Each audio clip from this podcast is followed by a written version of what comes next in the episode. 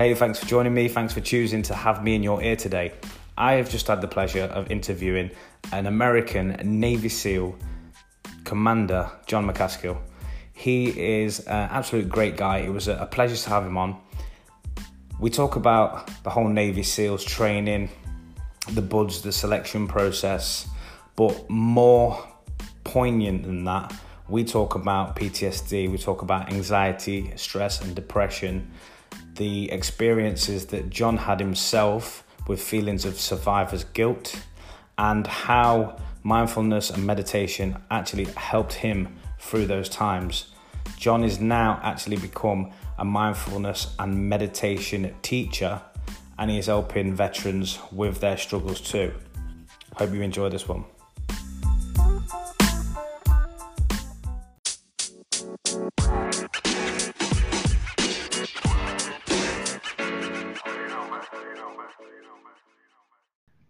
Hey, Jon Macaskill, thank you for joining me today. Richard, it's uh, great to be here with you. Thank you. Uh, thank you from across the ocean here in the States. You're the first American that I've had on this podcast, so thank you very much for joining me. It's, uh, it's a pleasure to have you. Well, I'm, I'm honored, uh, one, to be on the podcast, and two, to be your first American on the show. So hopefully uh, I live up to hopefully I live up to America's standards, although I'm not sure what those are. So I'm, I'm honored uh, either way. I'm sure you will. I mean, you're not just an American. You're you're you're a Navy SEAL. So I should have called you uh, Commander Jon Macaskill, actually, as I uh, as I introduced you there. So pardon me for that. No, that's fine. I, I'm I'm soon to be retiring, as a matter of fact, at the end of this month. So.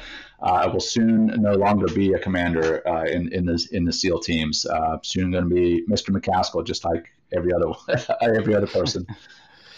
I mean, it's uh, what what you know. You've been in the Navy or the SEALs for what, 26 years, is it? Am 24, right? 24, 24, years, uh, close. Um, so, yeah, I enlisted in 1996 uh, and then went through an officer uh, program. Specifically, I went to the Naval Academy uh, in Annapolis and then went from Annapolis out to uh, Coronado, California for SEAL training. So, uh, officially got pinned as a Navy SEAL in February of t- 2003. Um, so been a SEAL since uh, since then. So what a little over 17 years as as a SEAL. The rest of the time, either as an enlisted man, parachute rigger specifically in the Navy, or as a as a midshipman at the Naval Academy. Awesome. So where did it all start? Did you um have you got family ties uh, to like a military background, or was it just something that you you decided you wanted to do. I mean, I, I always yeah. see the Navy SEALs and and like we've you know the SAS over here, or even right. just the military in general, and it's it's something that I was always like, no, you've got to be superhuman to kind of even contemplate doing this. Uh, I think there's a little bit of that. I think there's a little bit of craziness too. But uh, yeah, uh, one, I'll tell you, I've worked with both the SAS and SBS, and I absolutely love uh, my brothers and both of them, uh, and, wow. and phenomenal operators, uh, ridiculously hard people. so uh, you, you, you, guys, I think, may think something of the SEALs. We think very much of, very highly of the SAS and SBS. Uh, but I'll tell you, um, and I think you'll actually appreciate this, Richard. I was actually born in South Africa. Uh, my parents, my parents back on both sides, we go back several generations in South Africa. Um, and in 1984, when my parents were about my age, uh, they uprooted us from South Africa and moved us to Louisiana. Uh, I, I, have three older sisters and a younger brother, so my parents uh, are heroes to me because I can't imagine doing that with five children. I've got two young children, and uh, moving them from one state to the other is is hard enough. But moving them across the ocean to a completely different culture uh, I'm sure that was terrifying. And when they got to the States from South Africa, uh, the, the culture shock, I mean, they moved us from South Africa, South Africa because they didn't agree with apartheid or where the government was going. Because at the time, South Africa was still under minority rule with the whites running the country, and uh, and the blacks there being uh, very much oppressed, uh, very much, mm. very much so moved to the states, and uh, that was the first time I was actually integrated in school. Uh, I was I was in first grade, but still I was, I was integrated in school with uh, my my fellow black students, and uh, and then grew up, you know, integrated through school. Um, and another reason my parents moved us was uh, conscription was still a thing in in South Africa at the time, and they they didn't want myself and my younger brother to be drafted into the military. Um, they wanted us uh, they wanted us to have a choice. So okay. we, we, yeah, so the irony is we moved to the states, and then I actually voluntarily enlisted in the military. So, so yeah, enlisted in the in the Navy in 1996. Uh, I knew that I always wanted to serve. Coming over to the states, I um, I fell very much in love with the country. I fell very much in love with what the the flag stood for, and mm. you know, uh, and I know there's a lot of debate about that right now uh, with with Black Lives Matter and, and the the George Floyd killing over here in the states. I mean, the, the that has become a, a global topic of conversation. But um, I, I, will tell you what I, I, believe the flag stands for is is freedom and justice for all, and I and I believe that we're making strides towards that. Um, and that's that's as political as I'll get. I promise, Richard. but I believe very much in in the flag and what it stood for. Um, so I wanted to serve, and I wanted to serve in a, an elite team because in high school I was part of a track and cross country team, uh, and we were we were a very tight knit group, small tight knit group. We were very good, and I wanted to carry that forward and do something as part of a small tight knit group that was very good. And then growing up in Louisiana, every year my family would go and visit the beach um, in in the or rather the Gulf of Mexico there, and I knew that I wanted to be in the Navy. So what the Navy had that was elite was the SEALs. So uh, I decided upon the SEALs somewhere in high school, and uh, and then pursued that uh, once I enlisted in 1996 and, and, then went through the Naval Academy. Um, so that's kind of how it started and then uh, has kind of played out since then.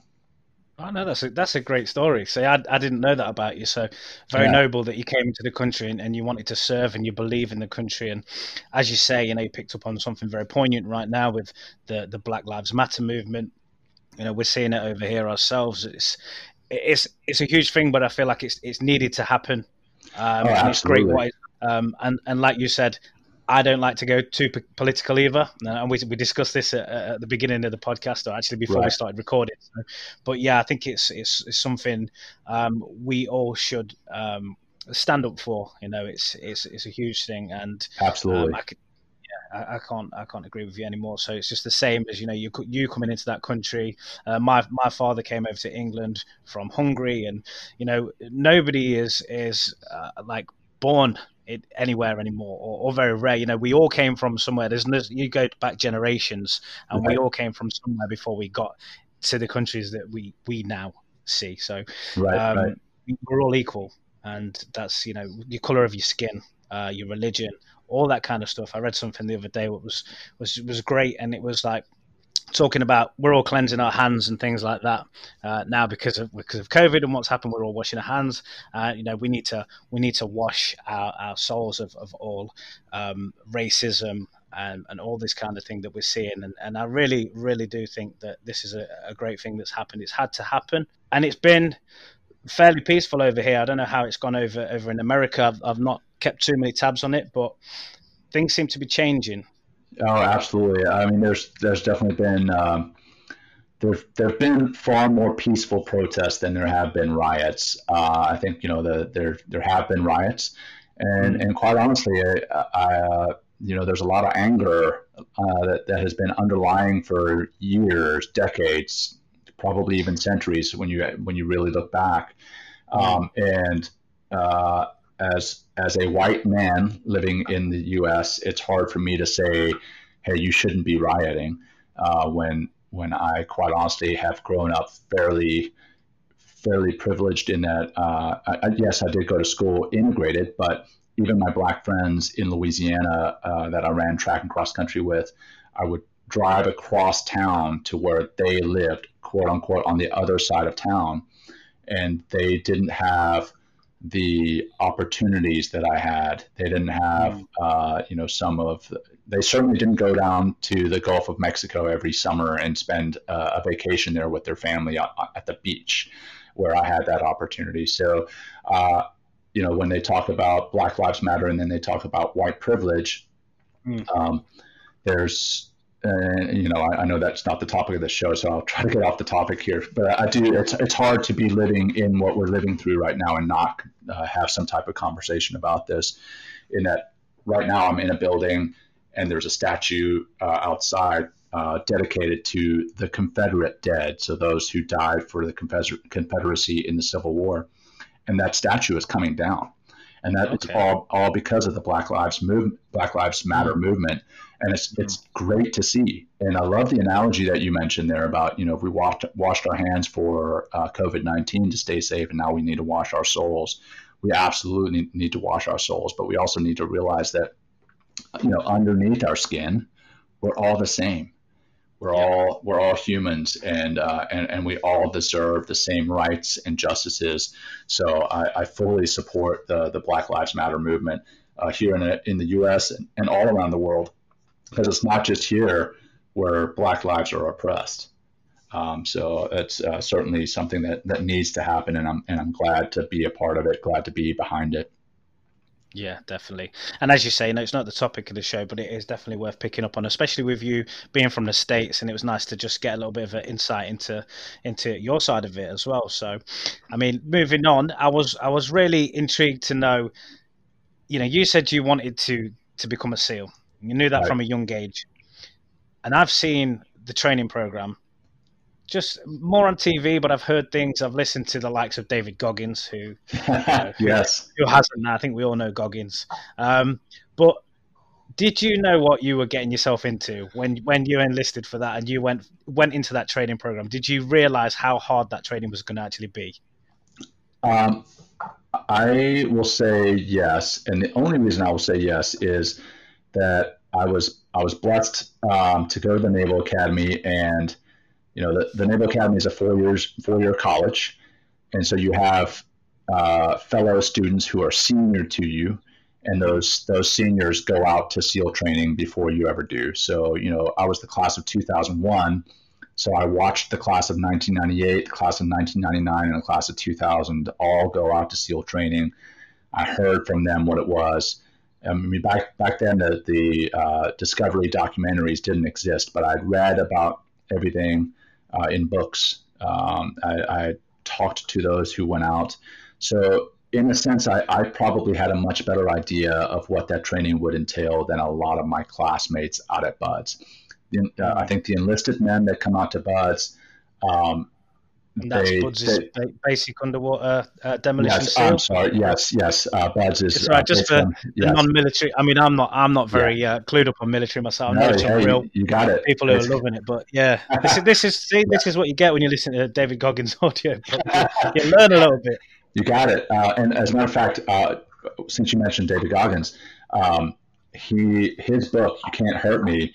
I don't know if you've ever had the opportunity to read that, but uh, I've read it and then I went back and listened to the audio version, and it is one of the few books. As a matter of fact, I'll, I'll say it's probably the one book that I think the audio version was a lot better than the actual book because they break it up into it's almost like a podcast format where the, the author have you listened to it yeah that's how I, yeah i only listened i've never i didn't read the original wow. book yeah it's amazing because i yeah. like at the end of so the guy will be reading and they'll actually stop because he'll be Wow, David. So, yeah. so let me just pick up on this, and yeah, then and then it'll expand, and you just get all that extra content that you wouldn't get from a book. Right. Yeah, it's phenomenal. Uh, so I really enjoyed that. Uh, but yeah, so sorry. Basic underwater demolition SEAL training. Uh, it's a six month program uh, that has somewhat become infamous uh, for its either fourth or fifth week, depending on you know the time of year that they have it. But uh, the fourth or fifth week is is Hell Week, and that that hell during week, that Hell yeah. Week, that's when we get a lot of people that quit. They they yeah. literally ring out. There's a bell that's carried everywhere, and the the quitters ring the bell and, and have to quit. Um, mm. So. Um, it, it's uh, it's an intense training that a lot of the people who show up for aren't quite ready for. Um, but I will say that I was I was lucky enough to have picked the brains of those who had gone before me, so I somewhat knew. And I say somewhat because I don't I still don't think anything can fully prepare you for what BUDS, basic underwater demolition SEAL training, is is truly uh, truly made up of. Uh, everybody has yeah. a chink, chink in their armor, and in some form or fashion, the instructors out there are going to find that chink and then exploit that chink to make you want to quit. Um, yeah. So yeah, it's a it's a it's a crucible of sorts, a rite of passage for all SEALs, and and when you come out of it, I think you're much better prepared to to handle what you're going to be exposed to in the SEAL teams doing what we do definitely. So it's all about not breaking, and they're trying to break you, and you have to stay like. And and as as much as you have to be strong physically, I take it it's the mental toughness which you you really must possess to to get you through that. Oh, absolutely. Yeah, I, I don't you know I, I don't know a percentage, but I've you know I've heard ninety percent mental and and all that other uh, garbage, but it, it's definitely uh, a high level of mental um, tenacity uh, there are people that come out there that are in just incredible shape. They are in incredible shape, um, and they don't make it because they're not mentally prepared. Uh, some of the best athletes that I have seen in my life show up to BUDS and they don't make it. Some of my classmates from the Naval Academy that were incredible athletes, they they went to BUDS and they didn't make it. Um, so mm. yeah, it, it's uh, it is a crucible, and if you're not mentally prepared, uh, they will find a way to exploit your weakness. It's having go muscles and not show muscles. I think that's yeah, that's a good one. That's a good one. So, so you go through buds, and then is it is it? There's still still quite a process after this um, before you actually become a seal. It's, it's right. It's, it's, I, have seen a few different, and I, I don't know it as well it, as well as it. I probably should have sort of looked up, but I, I, know there's the the SEAL qualification training, and then there's troop and platoon training. You've got jump school. I don't know the exact yeah. way it all works, but wow, yeah, you've done your homework. I, am pretty impressed. Yeah, so yeah, BUDS, basic underwater demolition. That's just basically uh, your your first exposure to naval special warfare. And it, it, BUDS is broken into three phases. The first phase is is your um, basically your uh, that's really the crucible. That's where you're going to get a lot of the physical training. They try to weed out the weak, or or those I won't say the weak, but they will weed out the, those who don't really want to be there. Um, second phase is dive phase. That's where you learn to do a lot of the diving on the closed circuit rebreather, uh, the Draeger, which is a, a closed circuit uh, diving apparatus and then uh, and then from there you go into third phase, which is land warfare phase, where you learn the very basics about land warfare. So you learn land navigation, you learn some explosives, you learn um, uh, how to operate your radio, how to work as a team uh, on the battlefield, that kind of stuff. But it's all the basics, and that's why it's called basic underwater demolition SEAL training, BUDS. Mm. And then you go on from there to uh, SEAL qualification training. You actually go from there, sorry, uh, you do go to Alaska to do some cold weather training. Um, and then you go from Alaska uh, out to back to Coronado. You do your SEAL qualification training. and You do uh, your jump training. You used to go out to Fort Benning, uh, which is the Army's jump training, but Naval Special Warfare ended up developing our own. So we do our, our static line and our free fall uh, jump training all in house within Naval Special Warfare. And then, uh, and then, yeah, at the end of SEAL qualification, that's when you're pinned a SEAL. That's when you're initially said, yeah, you are officially a SEAL. And then, and then that's really when the journey begins. Uh, so you don't go, you don't go from when you're pinned to instantly deploying because all that stuff is the is the basics.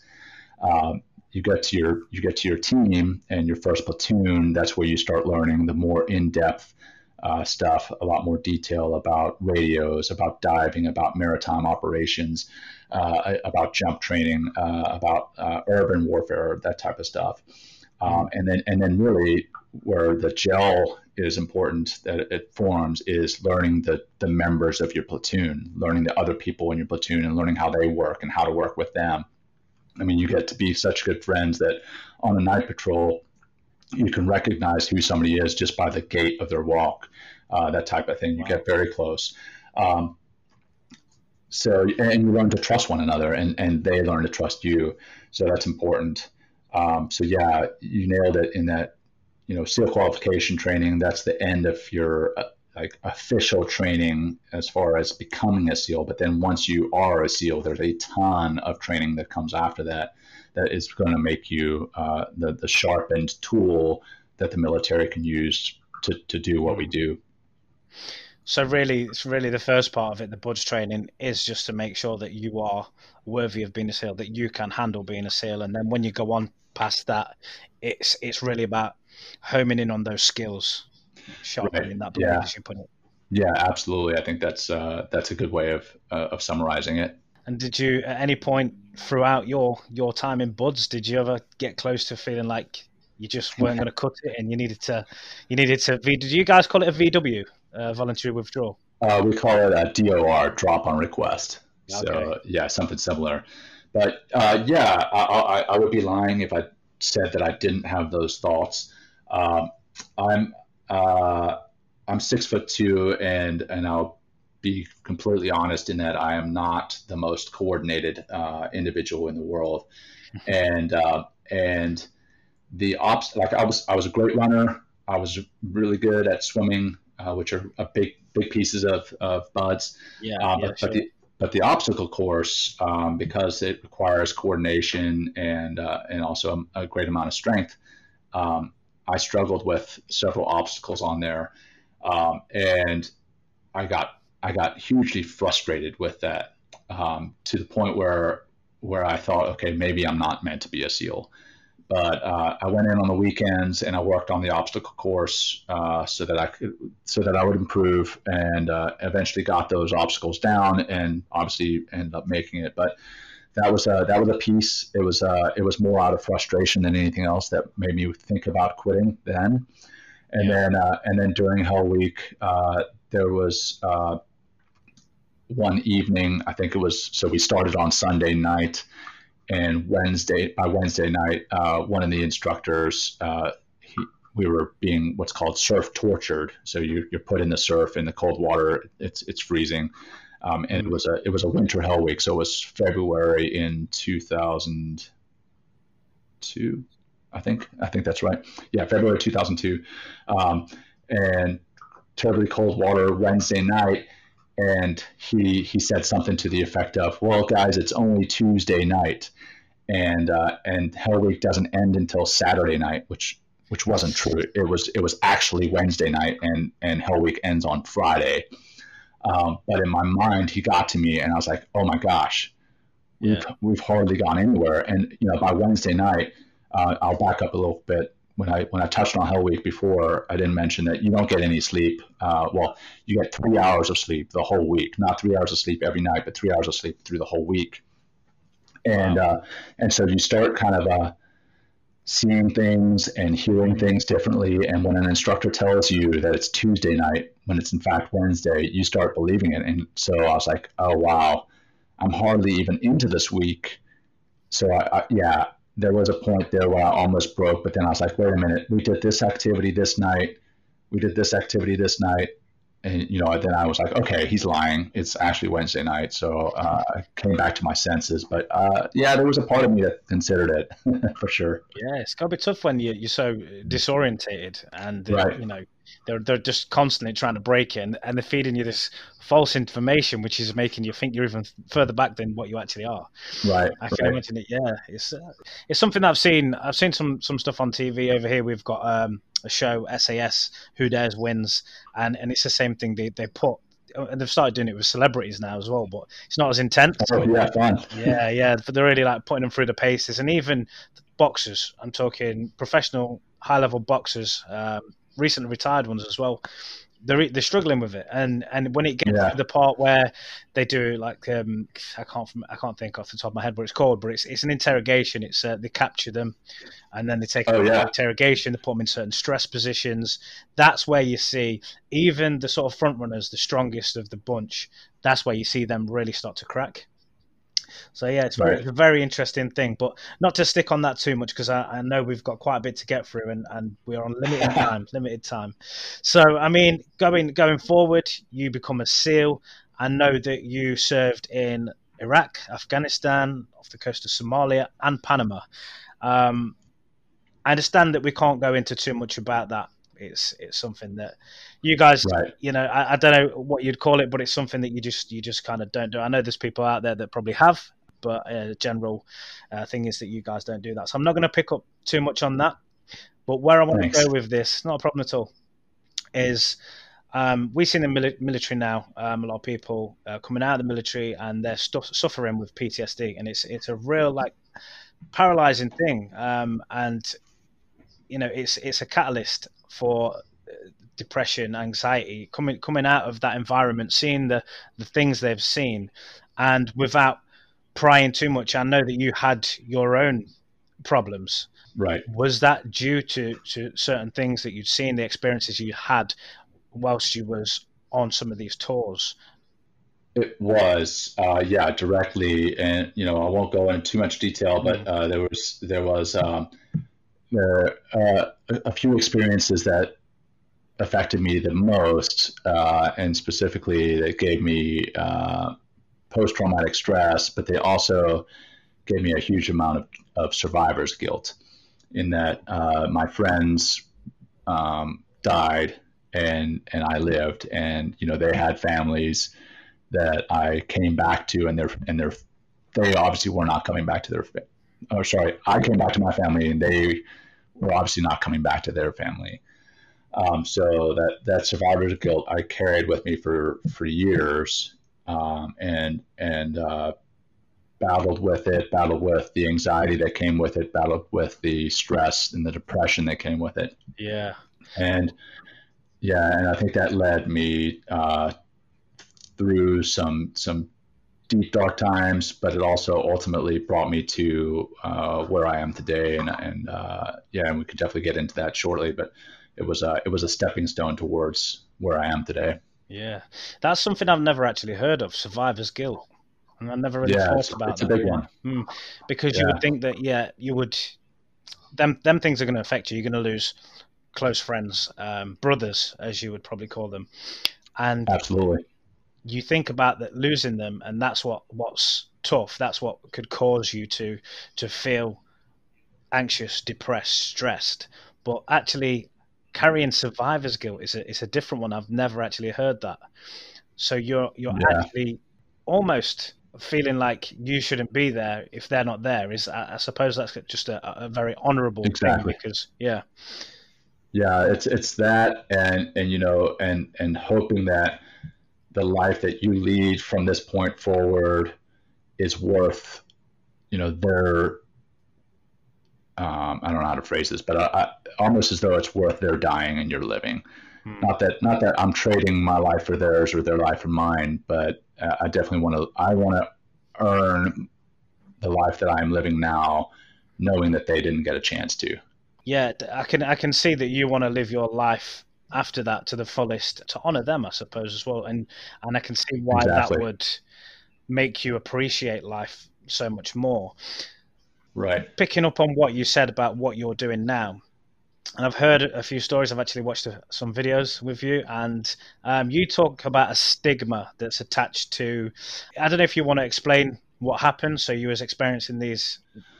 Sure. I'll let, I'll let you go yeah, into tell the story. Yeah. yeah, yeah. Yep. So um, yeah, that survivor's guilt, uh, like I mentioned before, led me through several struggles, and the the Navy had me uh, get some counseling. I did some talk counseling for a while.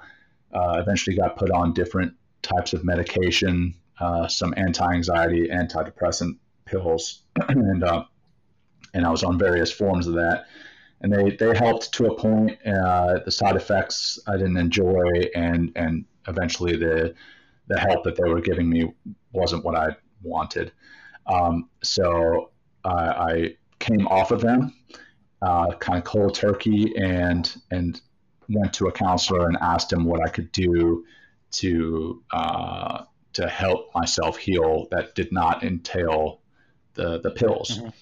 and he he recommended mindfulness and meditation. And um, to be quite honest, the there, there's a stigma that surrounds that mindfulness and meditation. There's the stigma and stereotype that surrounds that is that you know you have to be a hippie, you have to be a woman, you have to be a monk uh, to to practice that. Yeah, sure. Which is not at all true.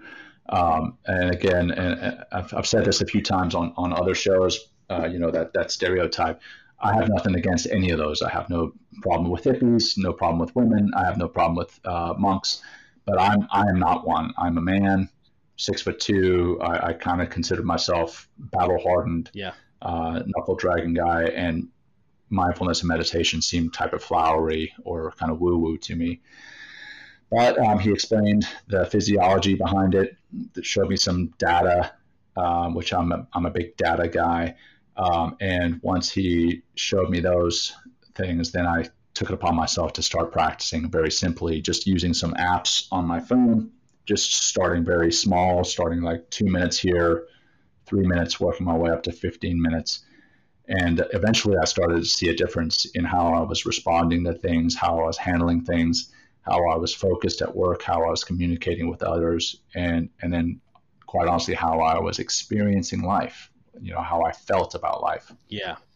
Um, and, and, and that, that caused me to, to, yeah, become a, a an avid practitioner of, of mindfulness and meditation because I, I fully believe in it now. So here I am. Yeah, and going back to that stigma, you know, it's one of them things, isn't it? Like you said, you're you're you're battle hardened. You're supposed to be, or, or at least you, you see yourself uh, that I'm I'm a seal. You know, why am I right, going to meditate? Right, exactly. I'm I'm tough. The things that you went through, the things that you've seen, the training that you did that we spoke about, to to go and, and meditate. It's like you think of that with yoga. One of the things I used to do a lot, I used to do a lot of yoga, and at first I was a bit like, hmm I did P90X yeah. and, and, it was a guy doing it. So I was like, all right, it's cool. He's doing it. He's a guy. He's got muscles. um, and then I did spin. And now the ticket is spin in America as well, spin class on the bikes. Um, yeah. yeah. Anybody who tells you spin is for women uh, needs to get into a spin class because that is hard. You know, yes, you, uh, my, my father was a big time spin. Right, he was a big time cyclist, but I went and did a spin class with him uh, at one point, and uh, yeah, it's it's extremely hard. Yeah, it's, it's so tough, and uh, as I say, that's again, it's like you're like, oh man, I can do this. Like you might you might be benching 140 kgs, but you know you sit you sit that big guy on a bike for five minutes and he'll be struggling. Um, right, and, and it's the same thing. It's a, it's a stigma. So what advice could you give? I suppose first of all, what are the signs that that you would say to ex servicemen and women? How could they sort of see this early on that they're suffering with PTSD? Um, is that something you think you? Yeah, yeah, absolutely. Um, I mean, it's, sometimes it's it's underlying, and they and it's it is hard to identify. Mm-hmm. They uh, PTS um, can manifest itself in different ways for different people. Um, for myself, uh, I was not um, enjoying life. Uh, one, two, I wasn't sleeping, um, at least not normal hours. So, you know, I'd, I'd, wake up after a couple of hours of sleep and then stay up the rest of the night. Um, or, or I, you know, I would respond uh, to a crowd a certain way. I, being around a crowd was very uncomfortable if I was able to do it all at all. Um, going out to a restaurant uh, back when that was a thing prior to COVID nineteen, going out to have dinner somewhere. Um, you know, I, I would always feel like I needed to have my face towards the door and identify the exits uh, just in case something happened. Okay, yeah. Um, I would have I would have recurrent nightmares about specific events that happened on the battlefield, or um, or you know a smell or a sound would invoke those same memories. So if you're if you're experiencing some of that, that may be a time that you want to go and seek some help. And that's you know another stigma. We talk about the stigma that surrounds mindfulness and meditation. There's also a stigma that just surrounds seeking mental health support in general. Yeah. And and and quite honestly, uh, we as the military are are guilty of of of kind of propagating that stigma in that we're like, oh, well, what do you need help for? Why do you need to go see a, a shrink? Right, yeah. calling calling a psychiatrist a mm, shrink and saying, yeah. "Why do you need to go see them? What's what's going on in your life?" Well, maybe nothing's going on, but maybe you just want to go and maintain your mental health. It's just like going to the gym in that you go to the gym to maintain physical fitness. You don't go to the gym solely when you've hurt yourself. You don't go to the gym as therapy like uh, as physical therapy. You go to the gym as maintaining your physical health, physical fitness. Yeah. Well, going to going to a, a, psychologist or a psychiatrist regularly just to check in and say, "Hey, look, this is what I've got going on." That's maintaining your physical, or sorry, maintaining your mental mm-hmm. health. Um, so that's that's another stigma that we need to break down. In that people can go and seek mental health support if they're struggling or if they're not. Either way, there should be no stigma and uh, it, it, should be celebrated as good job. You're doing something good for yourself. You're doing something good for those you work with. You're doing something good for your family in seeking out that support. Yeah, and it's a great point. It is a great point because people think, ah, oh, no, I've got to be crazy. You know, I've got to be something really right. wrong with me. But no, as you say there, it's it's just taking care of, of your mental health. Go and see somebody, check in, and like you say, you don't have to even be feeling these emotions. Sometimes something right. can be uncovered that you, you didn't really see at first. And I mean, I, I suppose the point I was trying to get to is that if something's identified earlier on, I suppose that is, is going to be much more helpful than, than letting it take control of you because then it's harder to take control of it, if you like. Right, exactly. So you picked up on that this has led you into what you're doing now. Is this is this Veterans Path? Yes, yes. So Veterans Path, it's a nonprofit here in the states where we're teaching veterans mindfulness and meditation to help them uh, deal with that stress, anxiety, and depression that we've talked about earlier in the show. Um, but it's also something that we're hoping to branch out and and bring to active service members um, and transitioning service members so that they have these tools earlier on in their careers so that when they get exposed to the stress and anxiety, because it's going to happen one way or another, but when they are exposed, then they have these tools of mindfulness and meditation mm. to help them to deal with it. Yeah, that sounds great. And I like the name as well. Veterans Path is a great name. Must pick up on that because it's PATH is an acronym and the military love acronyms. Yes. indeed, indeed. Yeah, so PATH is an acronym. Uh, you, you really have done your homework, Richard. I, am I'm impressed. Uh, PATH is an acronym. It's peace, acceptance, transformation, and honor, and that's and that's really what we hope to help veterans find is that sense of peace, acceptance, transformation, and honor. Yeah, and that's great. And it's it's a non-profitable non-profitable organization, um, and this is something that I take it was close to your heart for going through this yourself, and and then you've just wanted to be able to help others that are in the same situations. Right. The meditation side. Well, actually, let's talk about mindfulness because I I've always questioned what what what do you mean? What is mindfulness? How do we sure. practice mindfulness? And I have talked about this and I've picked up on it with a friend of mine who's a, who's a psychotherapist, but only only briefly. And it'd be nice to get your take on that as well. What would you class as mindfulness? Sure. So, yeah, there's there's definitely a misconception in that um, people believe mindfulness and meditation are synonymous.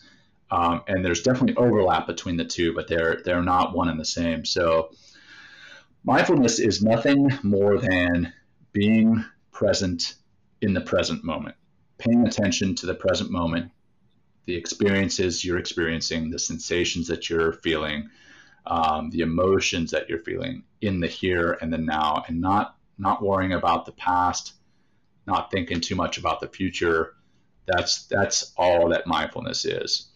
Um, well, let me add one one level to that, and that's experiencing the, the present moment without judgment. So if you're experiencing a tough time, allow that tough time to be. You don't have to judge yourself for how you're feeling. Just experience it and, and then know that that moment will pass. If you're experiencing a great time, that's that's that's great. Okay. Uh, and you can experience that great time.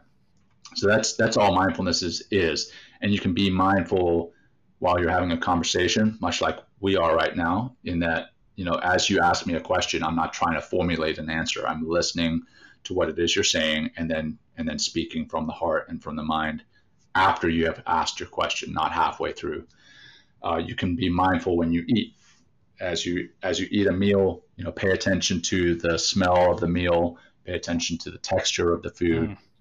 Pay attention to the actual taste. And and in doing so that that is being mindful. And and that can actually help you experience life.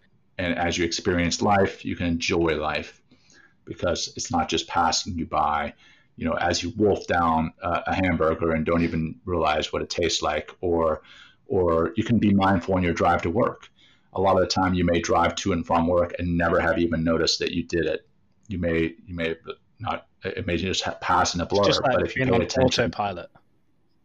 Exactly, yeah. exactly. So being mindful is the exact opposite. I mean, really, if you think of the term mindless, and then the the antithesis of that uh, is being mindful. Mm. It being mindless is not paying attention to anything that's happening. Yeah. Being mi- mindful is paying attention to everything that's happening. So on your drive to work, you pay attention to the other drivers you know that they are other human beings and you can have empathy and compassion for what it is they're experiencing so maybe it will help you with road rage because you see somebody that's in a hurry and you're and you know the first instinct is to kind of swear at them and say you know you so and so get out of my way um, or you so and so you cut me off when that person may have an emergency. They may have a small child in the car that uh, has just broken an arm and they, they need to get to the hospital. And it allows you to just stop for a second and reflect upon why that person may be doing what it is they're doing. So you can be mindful in the drive to and from work. You can be mindful in that you pay attention to, you know, the, the walk from your car to your office.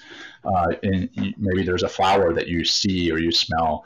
So uh, it quite honestly is is the old proverbial saying, you know, stop and smell the roses. That's all mindfulness is. Yeah, definitely. And then and then meditation um, is where you actually stop and you set aside some more formal time, or you formally set aside some time to be mindful. So you may set aside some time, 15 minutes in the morning, to stop and actually sit down and meditate. However you sit, maybe you, maybe you stand, maybe you lay down, but you, you meditate on, and specifically mindfulness meditation is you focus on the here and now during your meditation. Perhaps you're practicing transcendental meditation, which you will you would focus on a mantra of some sort, mm.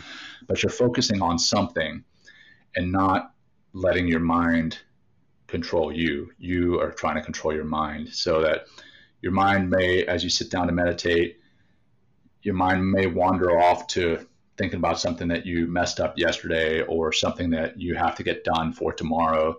And when you do that, when your mind wanders off like that, you just notice it and come back to that anchor, whether that anchor is your mantra that you have, or whether that anchor is a sensation in your body, focusing on your breath, focusing on a smell, focusing on the sights or sounds. That's all mindfulness meditation is. Uh, but it's it's being very intentional about setting aside that time to do it and there's physiological benefits that come with all those great mental benefits that we talked about you know you're experiencing life you're experiencing the sensations of the smells of the meal you're experiencing the taste and that's all great. So you're actually getting to experience life but there's physiological benefits that come with that and that your mind gets rewired to react a different way. Rather than reacting you learn to respond with the prefrontal cortex of your mind which is the part of your mind that's responsible for cognitive thought Whereas most of the time, whenever we're stressed out, we respond with our amygdala, which is the part of our brain which is responsible for fight, flight, or fright. Right. Or sorry, fight, fight, fight, or fight or freeze. Uh, yeah. So uh, that that part of our brain is the the part that's kind of the, um, the reptilian reptilian yeah. part of our brain. Yeah. And and if we're able to respond with that prefrontal cortex, we're going to respond in a much more rational way eventually communicate better with those that are around us, listen better, and just full circle come back to experiencing life in a much better way. Yeah, no, it's a, it's a real good point. And um, there is actually a book called The Chimp Paradox. I don't know if you've read that. No, I haven't. Uh, it's a good one, and that actually talks about the brain. It nice. is about they call it the, the, the chimp brain, um, and it's and it's when you let's say let's go back to what you were talking about when you're driving a car and you just flip out at somebody, you get road rage because it's just a, it's just that natural instinct. It's that that chimp right. brain in you just just to retaliate rather than to actually sit back think for a second before you do and you'll find that your response is different because you can just you can let the thought process happen and and that sort of compute part of your brain will take over the chimp if you like it's, it's a good book to, right. to look up yeah. Um, yeah I'm gonna, I'm gonna look at that up for sure. yeah definitely. And I, this it was really interesting to listen to about the meditation and stuff as well because this is something that i'm trying to sort of take take into my own life because i'm very much you know it's go go go and it's hard to sort of step back. And i have noticed that throughout this COVID situation, I actually have had a little bit more time to to step back, and uh, because i have been working from home instead of traveling to the office and things like that, I would be out on the road a lot more. I've actually quite enjoyed this time, and one of the things that you said about smelling the roses. I went out for a, a run one morning, and I don't know if it was even more powerful because there's been less pollution on the streets, less cars about, and things. But the way I, when I go for a jog, I like to sort of go to somewhere else. So I'm not thinking about what I'm doing. I'm not going, ah, this is hurting, and I've, I'm only a mile in. I like to try and take my, my mind somewhere else. And I could I right. could smell the flowers and I could smell like the, the bushes that I was running past and the fields I was going through and, and it just helped me get through the run the whole time and it was just just so nice and it was something that I don't really experience very often because I'm not switched on that way. I'm not being mindful of right. that. I'm just I've usually got a lot of other stuff going around in my head. Yeah, it's very interesting, and I know what I did want to pick up on it is that Veterans Path. You actually do a podcast as well.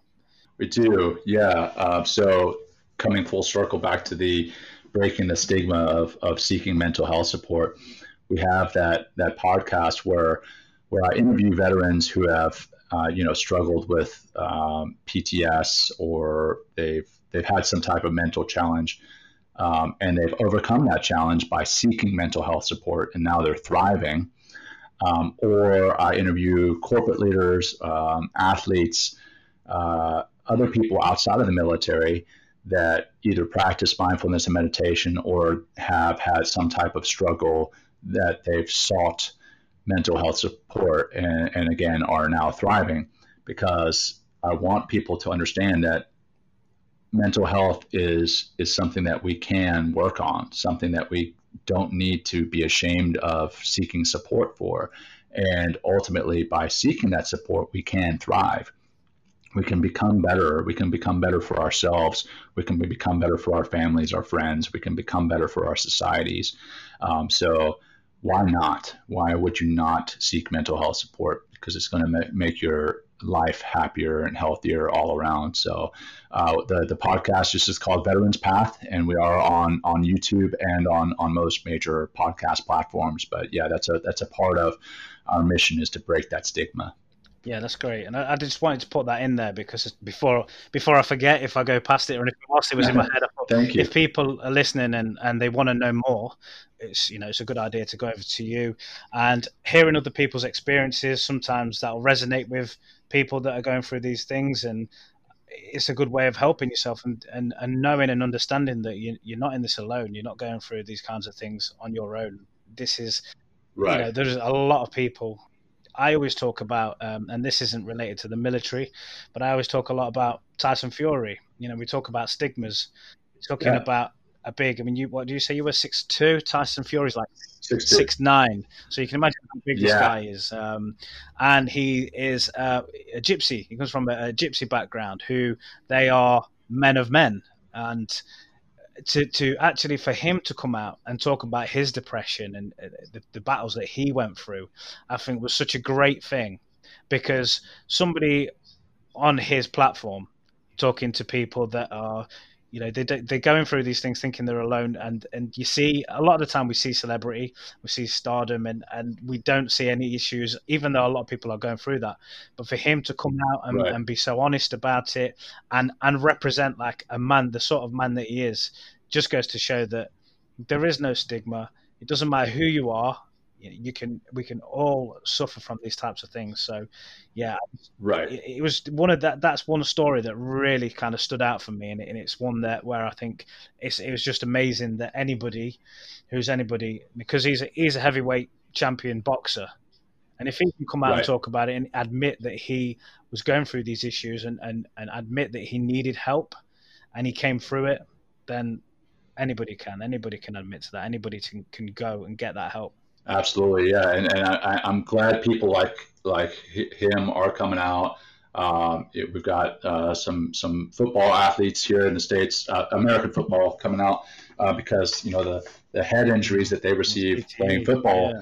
Uh, yeah, exactly, uh, and and that that is helping to further break down that stigma, but it's still there, and uh, and I hope that in you know in the coming uh, months, years, whatever, however long it takes, we can change it to where mental health is something that is as as every day as getting to the gym. Getting to the gym, you know, regularly is just like getting to your mental health expert, whether that's a counselor of some sort, whether it's a meditation uh, teacher of some sort. There's uh, there's definitely great value added in in seeking out that mental health support. That's awesome. And circling back, I, I don't want to go too far back, but I was just going to pick up on that. You, you started a family, um, so that's something, that was a, a good reason to sort of transition into into civilian life, I suppose. um, yeah, uh, yeah, absolutely. I've got a little three-year-old little girl and uh, a one-year-old little boy, so uh, we do have a small family. So I was going, I was going to say that. So your wife was actually in the military as well. She was, yeah. Uh, she is uh, is an orthopedic physician assistant um, and, and served as an orthopedic PA in the Navy. Uh, and actually, we met at SEAL Team 10. We deployed together to Afghanistan, uh, and then uh, and then got married soon after that. Um, so, yeah, sure enough, she's a she's a veteran. She served for 10 years in the Navy, and uh, and then also served in the Coast Guard prior to that. Um, and then her family, she's uh, she's got brothers in the uh, the Army and the Air Force, uh, and now has a sister in the Coast Guard. So her family is big time military. Uh, so absolutely, uh, lots of uh, patriotic blood in, in our family. So you know what question I'm going to ask next? Please, yes, go ahead, shoot. So if if your children said, "Daddy, yeah, I want to be," I knew it. yeah, uh, so that I mean they're still very young. So I've got uh, in in my in my eyes, um, I've got my opinion about them um, serving mm. uh, because because they're so young. But as I as I and how how old are your children, sorry, by the way? Uh, a three-year-old little girl and a one-year-old little boy. Oh, that, that's beautiful. Uh, so they're still very yeah. yeah, yeah. They're they're babies. Uh, tons of fun, tons of work, but tons of fun. Yeah. Uh, and I know there's plenty more work to come. But um, yeah, I think down the road, uh, you know, 15 years for my daughter, uh, whatever, 17 years for my son, if they came to me as 18 year olds and said, "Hey, I, I want to join the military," uh, I, I, would I would support it. Mm-hmm. Um, I, I, would support just about anything they that they wanted to do. Just about. I mean, if it makes sense. Yeah. Um, and I'd be very proud of their decision, but I would want them to to explain what made them make that decision. Uh, I don't want them to make any rash decisions. Um, so, you know, if they if they want to go out and see the world, if they can explain how they're going to do it and why they want to do it, um, then more power to them. I'll support that too. But uh, right now, uh, as three year and one year olds, uh, let me get yeah, you, let me get to kindergarten really, and go to school first. I knew you had a, yeah, yeah. I, I, knew you had two children. What you said earlier, but I didn't realize so yeah. young. So um, because I'm I've got a I've got a 15 year old daughter now. I've got a I've got a nine year old son. So you know, my 15 year old is at yeah. is at that point of, of making certain decisions and thinking about the future. Yeah. But yeah, you've got a you've got a way to go yet, Jon. So you don't need to worry too much. Right. So I'm aware that you need to shoot soon because you're a busy man. Um, been up since three o'clock this morning. and you're still going. For sure. So listen, I want to just put out your socials, Jon. So if so, I know you've got your own podcast, Veterans Path. on Instagram, on uh, LinkedIn. I know you're on LinkedIn as well. Where you know any of those social media platforms, if you would yes, like sir. to sort of put those out there before you go, um, I'll take those down and we'll put them in the bio as well. Yeah, on on LinkedIn, um, I'm just under um, Jon Macaskill, J O N M A C A S K I L L. I think there's actually two of them, but um, uh, it does say on my profile, which is uh, public, does yeah. say Navy SEAL on there. Um, and then uh, on Instagram, uh, I believe I'm Jon underscore Macaskill, so J O N underscore M A C A S K I L L. Uh, so that's my uh, that's primarily where I live in the social media public domain. I do have a Facebook, but I try to keep that uh, private to mostly family and close family and friends. But uh, Instagram and, and LinkedIn uh, is where I do most of my public Excellent. work. And the podcast is just Veterans Path. Veterans Path. That's it. Yep, just Veterans Path. All right. Well, Jon, I know you're a busy guy, so I'm going to let you go. Um, just want to say thank you very much for joining Richard, me today good luck to Absolutely. you with the future. Obviously, now you're you're transitioning out and you're you're becoming uh, one of us. I wish you all the best for your business, right. and uh, yeah, much love to you and the family. Well, thanks very much, Richard. I, I, very much appreciate it, and thank you for the opportunity today to, uh, you know, spread the word about uh, mindfulness and meditation, and, and, more importantly, about mental health and and help helping to break that stigma down. So, thanks for having me on the show, and uh, stay safe and stay healthy out there. No problem. Thank you. Same to you, Jon.